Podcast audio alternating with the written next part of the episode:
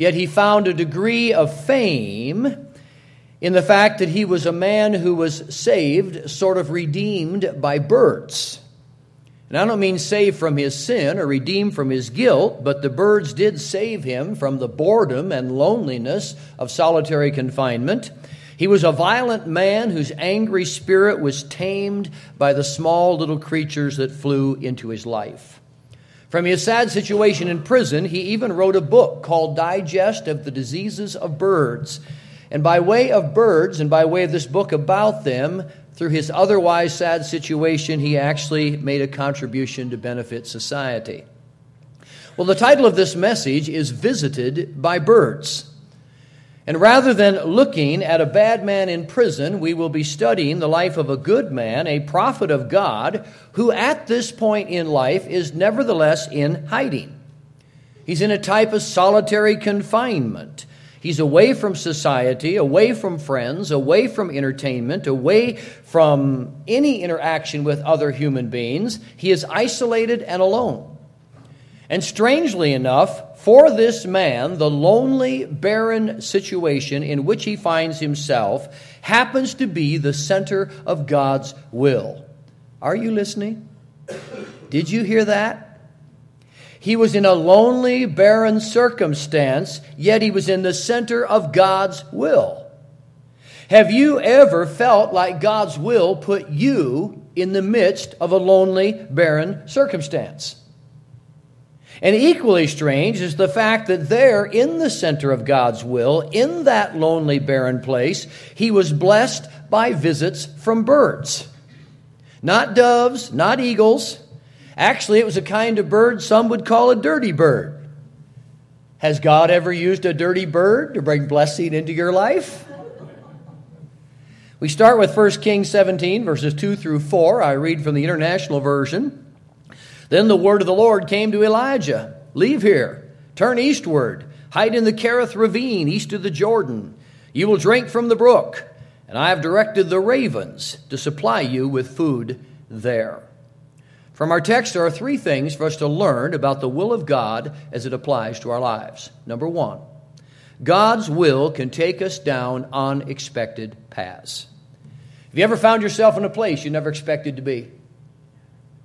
Ever found yourself facing something that you never really thought in your life you would have to face?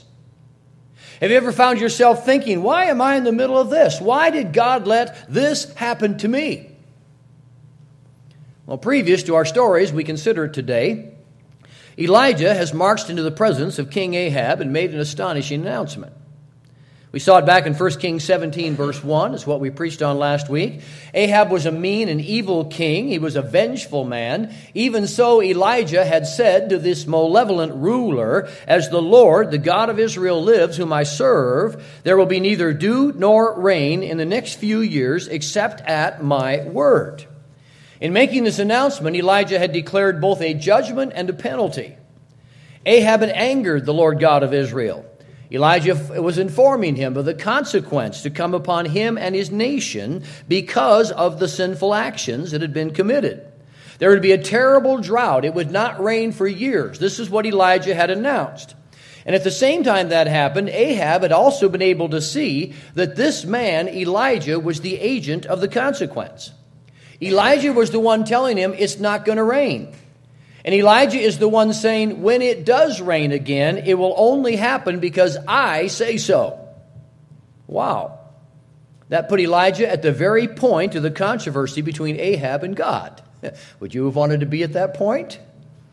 Elijah was the human authority God was using to deal with the spiritual failure of a nation and its leadership. Well, what happened next? The text suggests there was no conversation or discussion to follow. We get the picture that immediately after delivering his message, Elijah vacated the premises. You've heard the saying, Elvis has left the building? Well, in this case, Elijah had left the building. He did not wait around to see what Ahab would say or do. There was no negotiation. He had not come to town to make a deal. This prophet of God had not. He'd only come to town to say, This is the way it's going to be, and there's not one thing you can do about it. And once he said that, he left. And this brings us to verse 2 in the text, we're told, Then the word of the Lord came unto him. And that's a short but especially important statement. It means Elijah received specific direction from God as to where to go next. And before we look at where he went, let's ask ourselves the question where do you think God would tell him to go next? Where do you think God would lead him now after doing something so amazing? Like what Elijah has just done in delivering this drastic announcement and delivering it in a courageous fashion, although it was a difficult situation. Now, what's going to happen? What does God have for him? Is, is a vacation the next thing on the agenda? Is there going to be some sort of reward? Is this next stop going to be the Holiday Inn? I mean, think about celebrity athletes and what they often say after they win a major victory.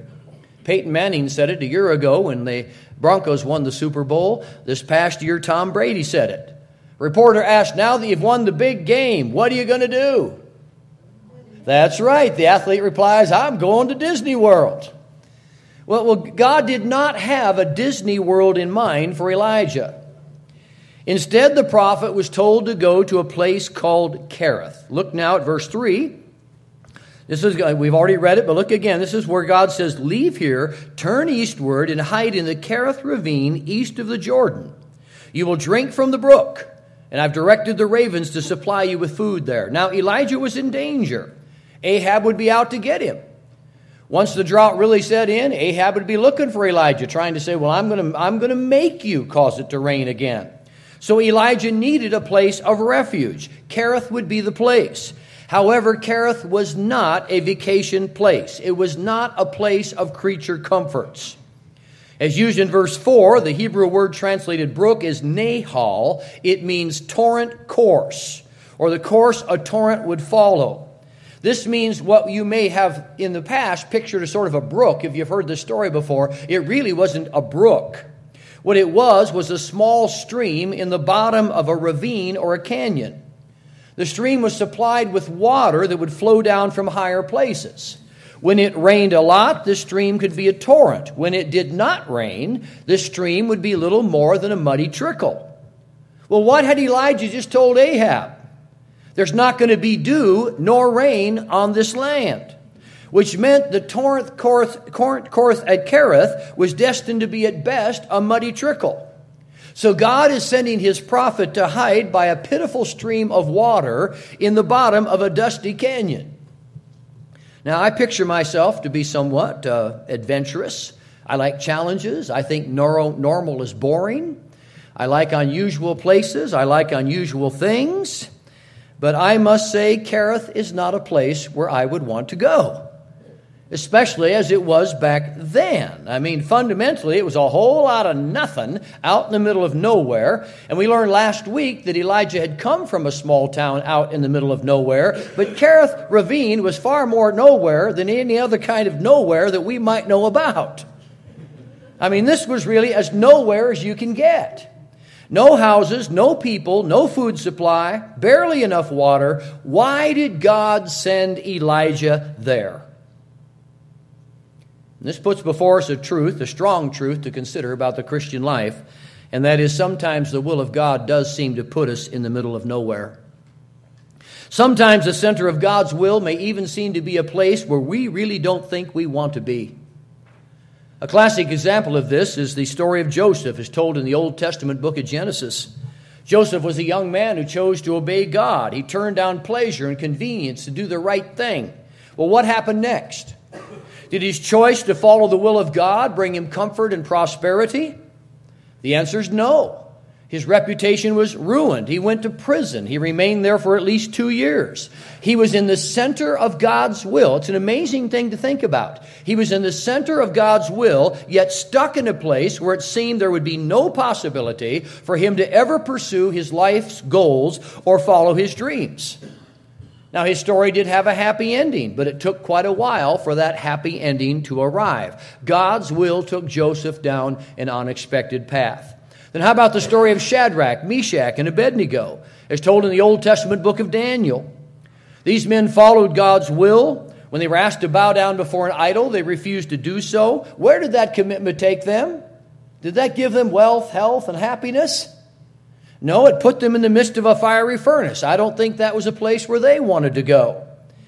And of course, we know a miracle happened in that furnace that we still talk about today and we still rejoice in today. But before the miracle, they found themselves in bondage and condemned.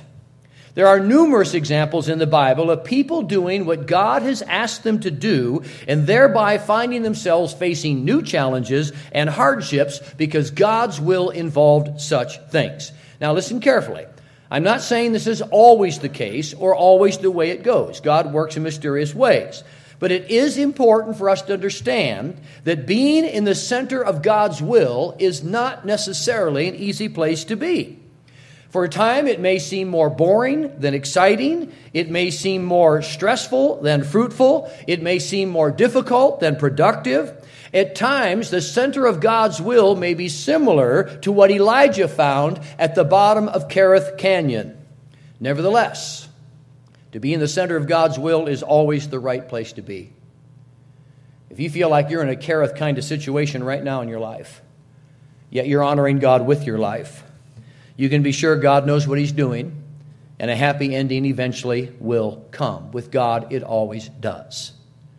God's will can take us down unexpected paths. That's the first thing we see in the story. The second thing we see is God's will can involve unusual provision. It's time to talk about the birds. Because Kerith Ravine was a place of no food supply, it was necessary for meals to be flown in to Elijah. You've heard of meals, you've heard of meals on wheels? Well, this was the original meals on wings. And it was a marvelous thing.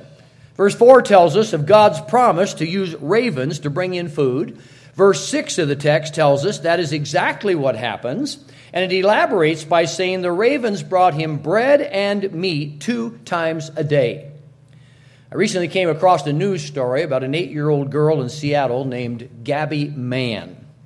She's best friends with a flock of crows. And by the way, if you check out the scientific classification of crows, you'll find they're pretty much the same thing as ravens. So if you've seen more crows in your life than ravens, you know what I'm talking about today. But when Gabby was four years old, she would often eat outdoors, and while out there, she would spill her food, as four year olds do. Well, the birds noticed this, and they came to eat the food that Gabby spilled, and then she noticed that the birds were coming to eat the food that she spilled, so she would spill more food, so more birds would come in. And over the course of time, she, she sort of developed a friendship with the birds. It became her daily practice to drop food for them. And over the course of time, as this continued, the birds started bringing presents back to Gabby. Once it was an earring, another time a broken light bulb. They left a button, a paper clip, a rock, a Lego piece. Eventually, Gabby made a collection of her gifts from the birds, bagging them separately and marking the date, description, and location where she found these gifts. And she says her most prized possession from the birds is a little plastic heart. She thinks it's their way of showing her how much they love her. Now, this is a true story. It is a true story, but I must frankly say I doubt that, that a crow knows the difference between a plastic heart and a bottle cap. So I, I, think them bringing Gabby a plastic heart is just a matter of chance, or maybe we should say God ordained happenstance. But I do know that one of the habit, habits of raven like birds is that of picking up things and taking them other places. They carry trinkets and baubles around. Now, there's another interesting trait of ravens that you may not have thought about before, and that is they can learn to talk like a parrot. In captivity, ravens often develop a better vocabulary than do many breeds of parrots.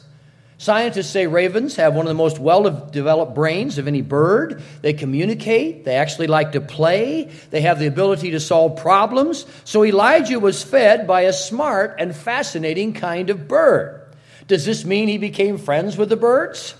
Do you think he taught them to say a few words, play a few games, and keep him company?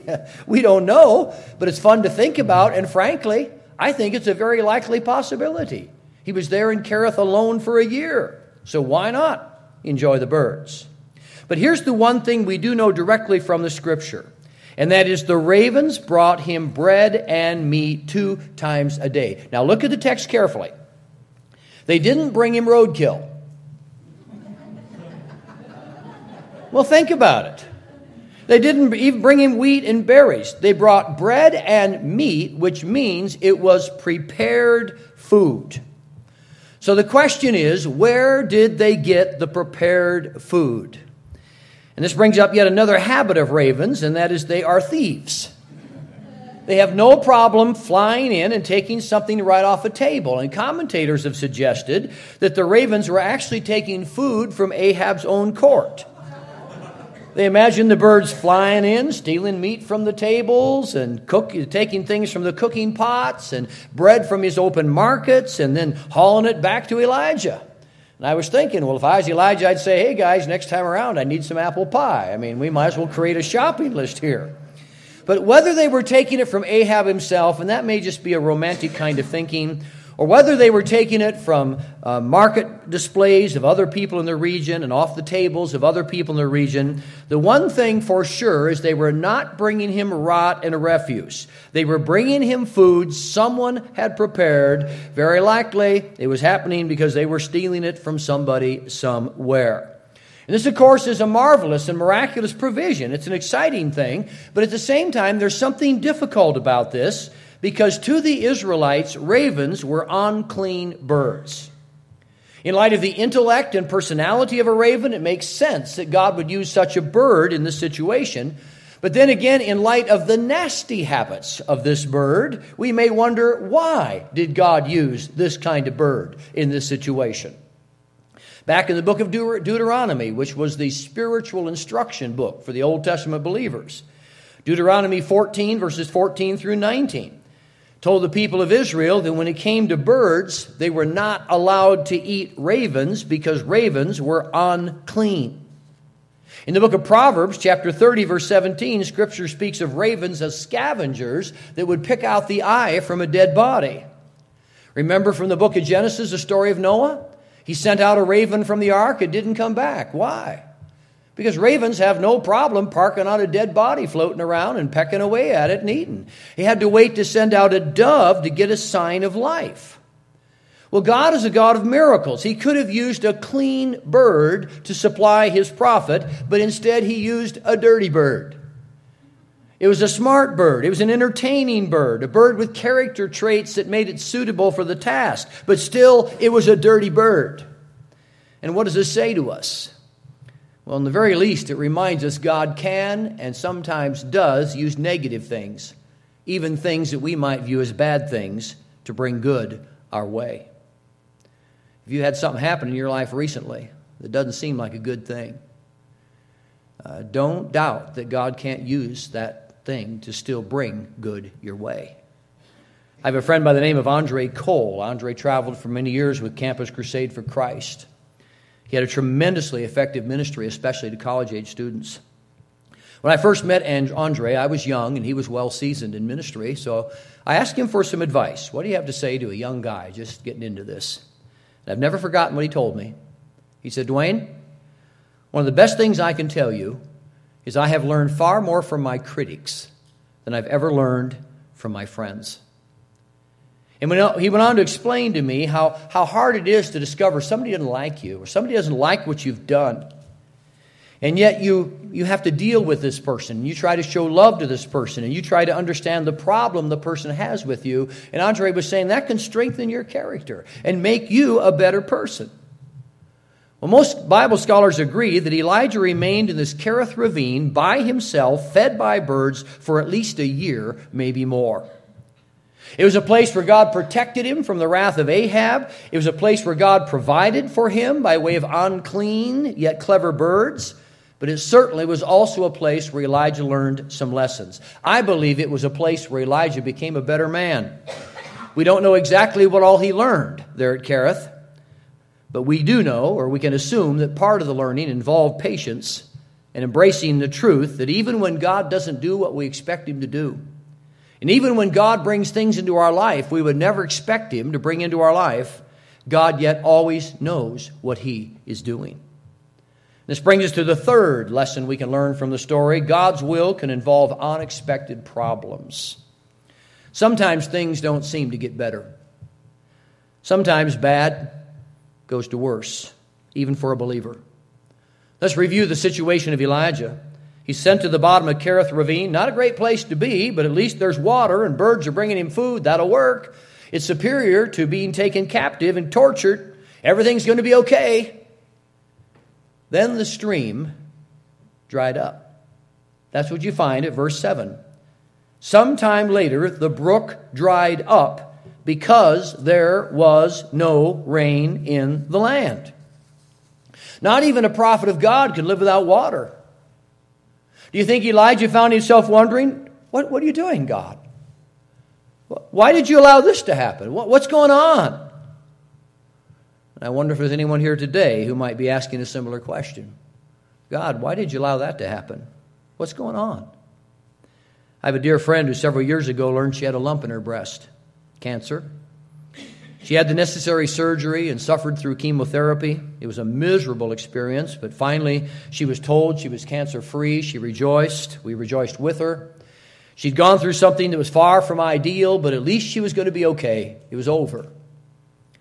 Then, in a follow up visit at a medical facility, she discovered the surgeon had missed a small lump.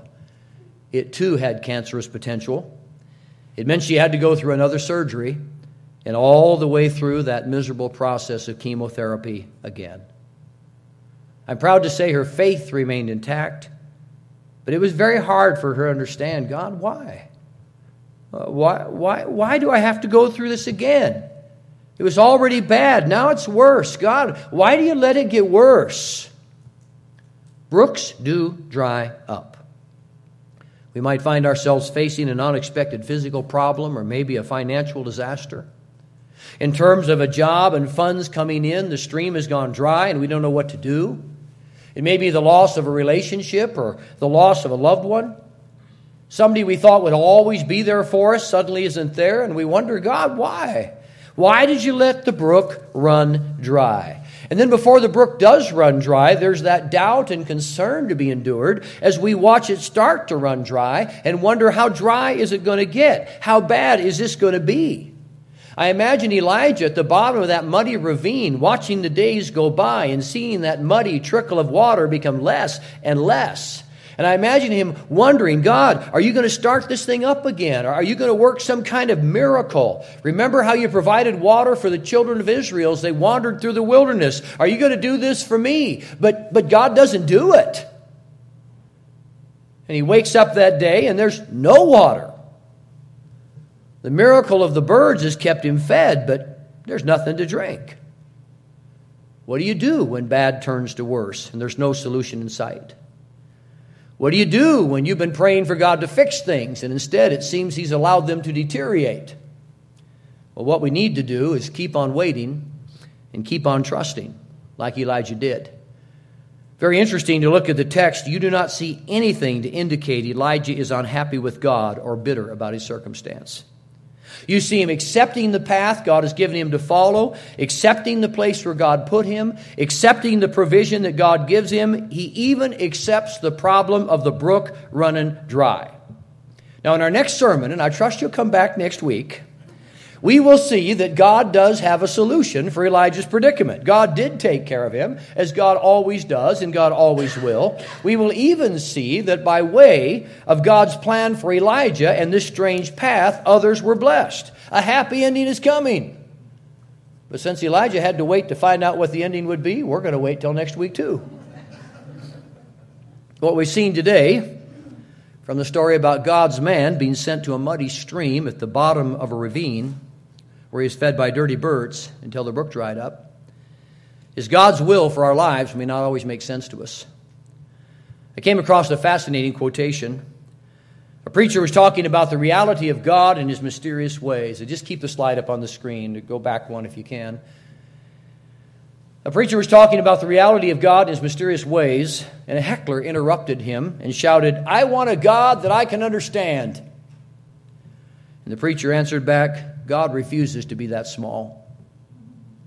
Do you really want a God that can fit inside the limits and confines of your feeble brain or mine?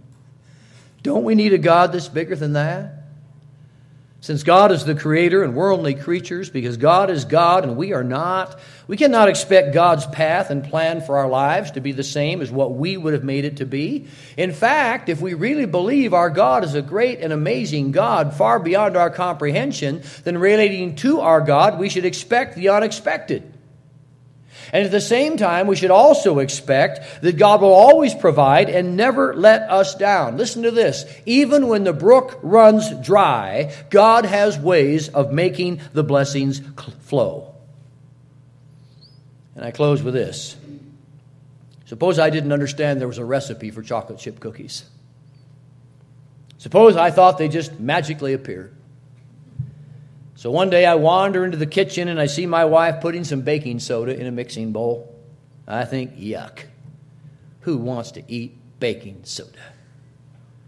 Then I see her put salt and seasoning into the mixing bowl, and I think, yuck and more yuck. I do not want to eat salt. I say seasoning, salt and shortening. No way, I'm not going to eat that. Then I walk out of the kitchen before she completes the recipe. I do not see the sugar and chocolate chips go in. I do not return to the scene until the cookies are done. When that happens, I bite into a cookie and go, mmm, mm, this is good. You mean to tell me that stuff you put into the mixing bowl turned into this? And my wife Mary says, Yes, all the ingredients together make something great, don't they? And the idea is the recipe that God has for our lives almost always includes some unexpected ingredients even some things we may think we don't like. While it's all coming together, we may be mystified by the process and we, may be frustrated by the need to wait till the final result. But at the end of it all, we will see our God makes no mistakes and his recipe is perfect. No matter where God sends us, no matter what God sends our way, even if he allows some dirty birds to come into our lives, God can and will always work all things together for good. And let's bow our heads. I ask you to bow your heads so that you might take some time to think directly and personally about what you've just heard. And that in an extra way, you might try to hear the voice of God today as it speaks within your heart. Has your life gone down an unexpected path? Has something unexpected come into your life? Maybe something that you don't think you want there, but nevertheless, it's something God can use. And the challenge to me, in my mind, most of all relating to this message, is to simply be a people who are surrendered to God's perfect will and to be those who put our trust in the fact that God really does always know what He's doing. And so instead of fretting because the circumstance isn't what we want it to be, let's focus on what we can learn from it, how we can become better people. It might even, it might even be time to thank God for some of the dirty birds that might have come our way. Father in heaven, you always know what you're doing. You work everything together for good. Thank you for how your hand is perfectly upon our lives. Thank you that we can trust you no matter what the path is we find ourselves on. Thank you for being a great and wonderful God who worked in the days of Elijah and still works in our days and our lives. Once again, we trust ourselves to you, grateful for your word, your truth. In Jesus' name I pray. Amen.